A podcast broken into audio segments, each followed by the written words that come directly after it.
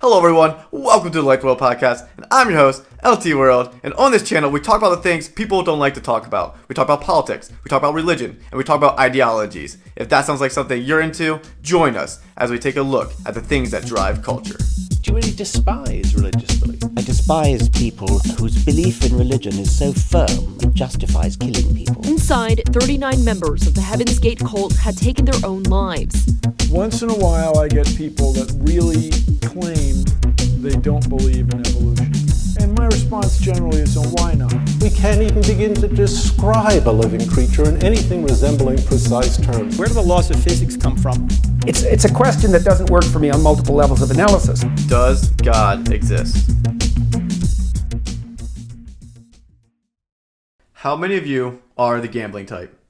How many of you are willing to take a risk and lay down all the money at the casino and just bet it all on the craps or the cards or the, the roulette machine or whatever, you know, whatever whatever it is? How many of you are the gambling type? According to the National Center for Responsible Gambling, only about 1% of the adult population would have some sort of gambling addiction. However, youth and minors being a little bit more impulsive and um, less responsible, there's about 6 to 9% of young people or minors who have a severe gambling problem or addiction. So, the vast majority of people don't have a gambling problem, although Las Vegas, casinos, clubs, and poker all show that everyone, to a certain extent, or a lot of people, have some sort of propensity to gamble and like the like the uh, rush or the adrenaline of putting at least some money on the line or putting something on the line, whether that just be a simple bet between friends or whether that be a lifetime savings. And speaking of lifetime savings or big major bets, what are people willing to gamble? What have been some cases of extreme gambling? So I want to start off with a couple stories that I think are just kind of crazy. Like, give me an example of what people are willing to risk, bet it all if they're like addicted to gambling or just want the rush. So there was one gambler, one very confident man by the name of Andrei Karpov, who decided to put his wife's vow to the test by putting up his wife as a bet during a uh, during a uh, during a poker game against Sergey Brodov. Well, little to say. Normally, if you want to stay married to someone, um, you don't bet them. Uh, you don't bet your conjugal rights off for in the middle of a game. That's not normally how you keep a wife. So the moment that Andre's wife found out about this this gamble, this bet that she was being put up, her sexual affairs were being put up, she uh, ended up divorcing Andre. No surprise there. Um, however, the funny thing is that she actually ended up marrying Brodov, the guy he was gambling against. Um, so I guess in a way, Sergey won the bet or won the poker game. Um, I think he won anyway, but either way, he still got his prize, even though uh, even though it wasn't necessarily the way that was intended to go. Now, there was another case in 2004. There was a um, there was a man by the name of Ashley Revell who made perhaps one of the most riskiest roulette decisions ever. He he basically bet all his life savings. He bet everything on the line, everything he owned, clothes included. Actually, that was an important note during the story. Clothes included. He took his entire life savings and put it on. I think it was uh, red. Yeah, he put it on red on the roulette table, and well, it happened to land on red, and he actually panned out and made tons of money, and he w- left the casino, and now he's a very wealthy man. I assume. I don't know. Maybe he gambled again and lost, but in 2004 he made out. So these are just some crazies of some crazy examples of extreme gambles, extreme gambling addictions, or like just people putting everything on the line, literally risking everything for the sake of a get bet, or sake of money, or sake of winning, or whatever it is. However, I would like to propose that everyone gambles. Every single person gambles. Not even just a little poker game. Even if you say like, I never put any money on the line. I never even did a bet with friends where uh, they bet me a hot dog to go climb the tower or something. Like, never did anything like that. I don't gamble whatsoever. I think we all do. Now, let me explain. Let us consider for a second in terms of religious beliefs, in terms of ideologies, in terms of atheism, whatever your fundamental belief is about the meaning of life and origins of the earth and all that, all results into some sort of gamble that you take with your life, thinking that you're living out the truth, living out the life that you were meant to lead. So let's just think for a second. Many traditional forms of evangelical Christianity would propose that there is a hell, and in many cases, uh, there's a large swath of Christians who would say that there's an eternal hell. So those who don't believe in Jesus and don't embrace his gift of mercy and grace and uh, died on the cross and rose again, a lot of them would propose that if you don't believe in him, your sins will damn you and you will go to hell. Um, and in many cases, eternity. There are some who don't think that, but in many cases, there are people who believe that you'll go to hell for eternity. Likewise, there's many Muslims within the Islam community who believe very similarly that if you don't obey Islam, um, if you don't obey Allah, I mean, and you don't follow the teaching of Muhammad, and you don't try to live a good Muslim life, you will end up going to be tortured. You end up going to a form of hell. I don't know. I think they have a different name for it. I can't remember off the top of my head. Um, but you'll be tormented. And I have a couple um, verses to support that. Well, one for Christianity, they'll a lot of times you use Revelation 14:11 for a reference. They, there's others, but that's the one that a lot of people will pull from in terms of hell for them. Islam will pull from the Quran from uh, An Nisa verse 54, which is translated in English to I think the women um, verse 54. So those are their support for their religious beliefs as of hell and in many cases eternal hell. Hindus likewise believe that if you act wickedly, wickedly, that if you um, act against the gods or you um, are against, you act evil or whatever it is, you will get bad karma. And bad karma will result in you going back into the reincarnation cycle and end up probably coming back into this world in a lower caste system or a lower state or not as good a state. Um, and you will ruin your chances for a good reincarnation. Uh, many Buddhists believe, very similar to Hindus, that if you behave wickedly or you don't do by the teachings of Buddha, you will end up falling into a bad reincarnation cycle. Um, and a lot of times the goals of these religions is to escape reincarnation. Um, and different sectors of Judaism, uh, like um, Islam and like Christianity, believe in some form of hell, although Judaism is a little bit more debated uh, of a topic. So, simply put, you're taking a risk with your life depending on what you believe. So, if you're an atheist, you are saying, I believe there is no God. I believe that there is no transcendent um, being. Many cases, um, not there are some strange cases, but in many cases they don't believe in afterlife. They believe the consciousness dies with the body in pure naturalistic terms, and therefore, when you see when you die, when your body dies, and therefore your conscious dies with you, and you cease to exist. Um, but you're taking a risk. You're taking a risk. You're gambling with your life that you're right because you're saying Christianity, Islam, all these religions are wrong. I'm not going to abide by their teachings and therefore you're going to risk hell, you're going to risk judgment, you're going to risk punishment, you're going to risk reincarnation um, for the sake of thinking that I, I'm living out the life that is true. Likewise, as a Christian, you would be making a similar gamble. You'll be saying Islam's not true, Hindu's not true, these religions are true, and therefore I'm going to live a life that reflects Christianity, and that could get me into hell if, if I'm wrong. Or it might just result in nothing in the case of naturalistic atheism. So everyone is taking a gamble with their life. And again, you can say the same thing for Muslims, Hindus, all religions. Everyone's taking a gamble because they're saying something's right, something else is wrong. And many times the things that they say are wrong are going to are saying that you'll be punished for believing so, or at least something like that. So everyone is taking a risk with their life in terms of eternal, um, in, in, in a sense of eternity, in a sense of death, in a sense of just how they live their life in general, because there could be judgment. Now, someone who recognized this dilemma was Blaise Pascal. Now, Blaise Pascal was a, I think he was Catholic during that time, during uh, the medieval period. Uh, well, not medieval period, but he was Catholic during, I think it was late medieval period, maybe early Enlightenment, but I think it was late medieval. Anyway, Blaise Pascal uh, recognized this dilemma. He recognized that everyone is taking a risk with their life. He recognized that people, um, if you believe in Christianity, you're taking a risk with your life, and if you believe in atheism, you're taking a risk with your life.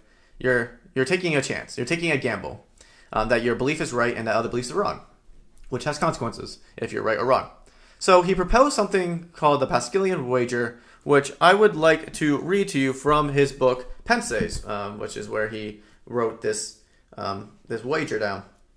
So I'm going to turn to the page here, and I'm just going to read a chunk of it here, um, and you guys can gather kind of what he's saying. So he talks about yes, but you must wager. There is no choice, you're already committed. Which will you choose then? Let us see. Since a choice must be made, he's talking about your life. Uh, since a choice and like your religious beliefs, since a choice must be made, let's see which offers you the least interest. You have two things to lose: the true and the good, and two things at stake: your reason and your will, your knowledge and your happiness, and your nature has two things to avoid: error and wretchedness. Since you must necessarily choose, your reason is no more affronted by choosing one rather than the other. That is the one point cleared up. But your happiness, let us weigh up the gain and the loss involved in calling heads and that God exists. Let us assess the two cases. If you win, you win everything. If you lose, you lose nothing. Do not hesitate then. Wager that he does exist.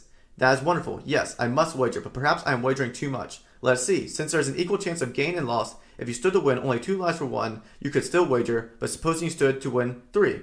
You would have to play since you must necessarily play, and would be unwise of you, once you are obliged to play, not to risk your life in order to win three lives at a game in which there is an equal chance of losing and winning. But there is an eternity of life and happiness. That being so, even though there were an infinite number of chances of which only one were in your favor, you would still be right to wager one in order to win two, and you would be acting wrongly, being obliged to play and refusing to stake one life against three in a game.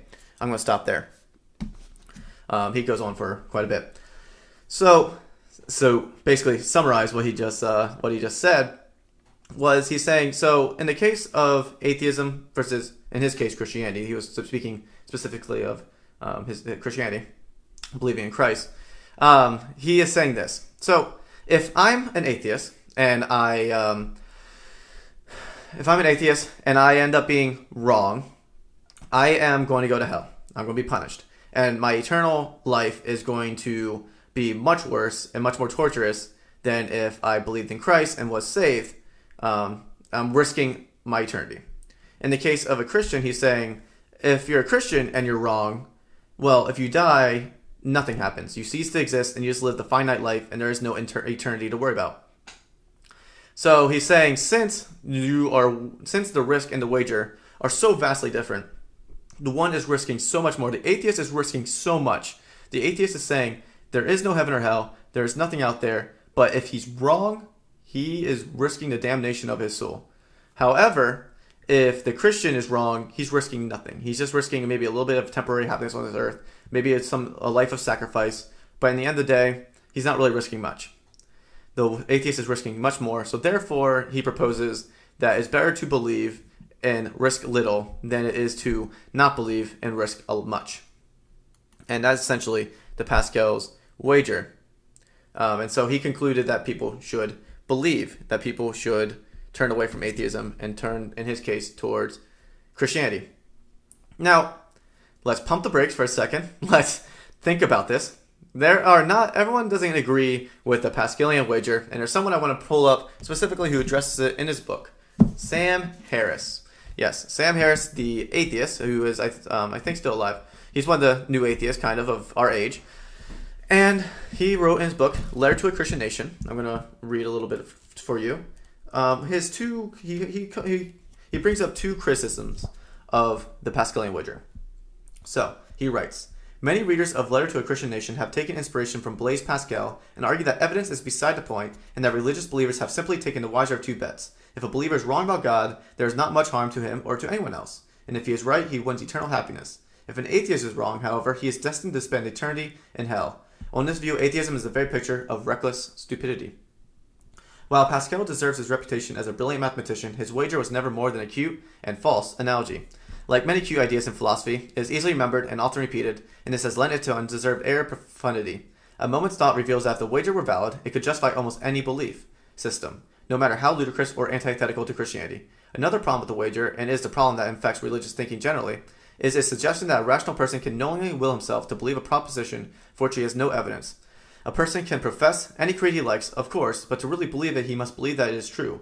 So to believe that there is a God, for instance, is to believe that you are not just fooling yourself, it is to believe that you stand in some relation to God's existence, such that if he didn't exist, you would, wouldn't believe in him. Wouldn't believe in him. How does Pascal's wager fit into this scheme? It doesn't. So, Sam Harris's two criticisms. Let's sum them up. Criticism number one. This wager can be used more for than just Christianity. It can be used for any religious belief and it can justify any ideology if you use the idea of odds stacked against each other or the outcomes stacked against each other. So this doesn't just apply to Christianity, it applies to multiple religions. That's point number one. Point number two is that the wager doesn't cause someone to believe despite the weight of the outcomes. Um, and so he's saying that just because the outcomes may be drastically different doesn't make someone able to believe they still need evidence. They still need good reason to believe. So therefore, if they don't have good reason to believe, they still won't believe, even if the outcomes are extreme. So let's take these points one by one. So point number one, it's true. It is true that the Pascalian wager is not a four, uh, like a, uh, a four by f- a four box matrix, like is kind of proposed. Um, actually, if you would want a uh, accurate depiction of what the Pascalian wager would be like, there are actually some some you can find online. I'm actually going to pop one up here. If you're watching on video, I'm gonna I'm gonna show you on video here. Um, but as you can see, and as uh, as you're watching, um, it has boxes across the. It has all like the religious beliefs across the top, um, or and down the side has a bunch of religious beliefs, and it says if you're right, you're wrong, and it has like tons and tons of boxes to account for all the religions and all the beliefs around the world. Now, even this demo, uh, even this depiction, this graph that I'm showing you, isn't completely accurate. So this depiction is also wrong because not every Christian agrees on theology. Not every Muslim agrees on theology. Not every um, Hindu uh, agrees. Not every Confucius agrees. There is disagreement among these religions that have different denominations, different factions, different sects, um, and therefore it would need to be even bigger than this. However, this gives you an idea where the Pascal's wager uh, falls short with point number one. So, in order for the Pascal's wager to be accurate, it would need to include more than just Christianity. It would need to include tons of different religions. Um, and so this matrix isn't it's not a atheism Christianity. It's actually atheism, Buddhism, Christianity, Hinduism. It's a whole spectrum of beliefs. So point number one is granted. Point number one is granted. Now point number two. This is also a pretty good point that Sam Harris points out. Um, so he's, Sam Harris is right. He's right that he says that the Pascalian wager does nothing for belief. For instance, if you told me that a cursed, I, I was I held in my hand a piece of chocolate, and a woman walked up to me and told me that piece of chocolate is cursed, and if you eat it, you will die and your soul will burn forever, something like that. Um, and they just walked up. Some crazy woman walked up to me and said, "You're going to die." According to Pascal's logic, I should not eat the chocolate because the if I'm wrong, if I'm wrong, I burn in hell, I die, whatever. However, if I'm right, all I do, all I get is a temporal, finite satisfaction of eating the chocolate. But what would I do? I'd probably pop the chocolate in my mouth, chew on it, and just smile on the woman's face because I think she's ridiculous. Because what did she do? She presented no evidence. Her her assertion was ridiculous on his face, had no evidence to it, and just because the outcomes were drastically different and that the outcomes would be much worse if I'm wrong, it doesn't matter to me because I just don't believe it's even true. It's completely absurd that that piece of chocolate would kill me.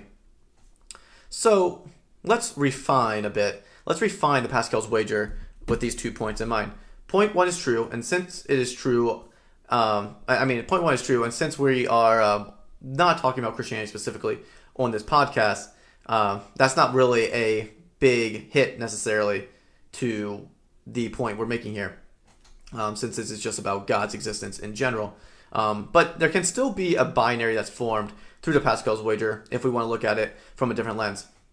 So if we want to look at it from a different lens, we could say that atheism versus um, deism, the fact that God exists or gods exist, um, something like that. And you can still create kind of a binary there, where it's like, okay, if atheists if atheists are wrong, they're still risking everything against deism, versus if deism wrong, is still risking nothing. So there's still a difference between outcomes between the two.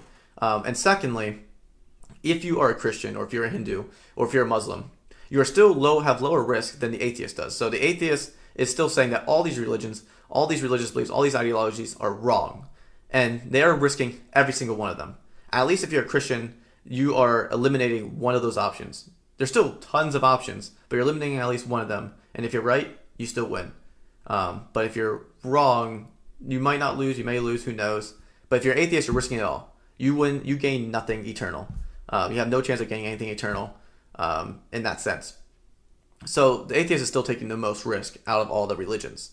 So there is still something to be said about the outcomes being in favor of a religious person, uh, or um, at least someone who's a deist or something, versus an absolute atheist. Um, so point one is refined a little bit, but obviously that's not the big point. That's uh, the kicker. Uh, point two is a little bit more of a kicker, I would say.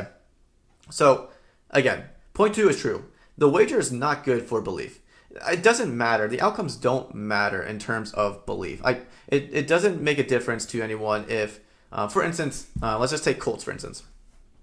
If you take something like the Heaven's Gate cult or the Jonestown cult or um, the Branch Davidians cult, a lot of these cults made extreme claims that if you don't follow them, you're going to die, go to hell, and stuff like that. But in a lot of cases, they didn't present evidence. They used some sort of broad speculation, and they used brainwashing, not brainwashing, but they used um, manipulative techniques to get their gain their followers.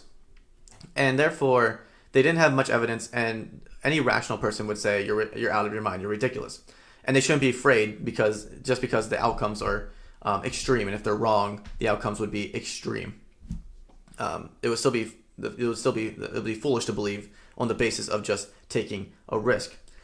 However, where I think there is something to be said here is it would be foolish to take such a big risk as an atheist with there being a lot of presumed evidence. So, if let's just say you don't believe in God or you don't believe in religious uh, religion at all, and you never looked into the topic at all, like you never looked at the evidence, you never you never looked at religion, you never looked at philosophy, you never even considered these questions. It is foolish to do so because you are still taking the most risk. You are still taking the most risk, and if you never looked into it, you have no reason to say that your evidence is more. You, you can't say with a good, good, solid faith that your evidence is more and stacked against the religious evidence if you haven't looked at it. And so, if I was taking such a great risk, for instance, I would at least consider the evidence that's available to me. So, historical evidence. In the case of religions like Islam and Christianity, a lot of times they will claim history to be on their side, and you can analyze historical evidence to see if they stand to stand a test.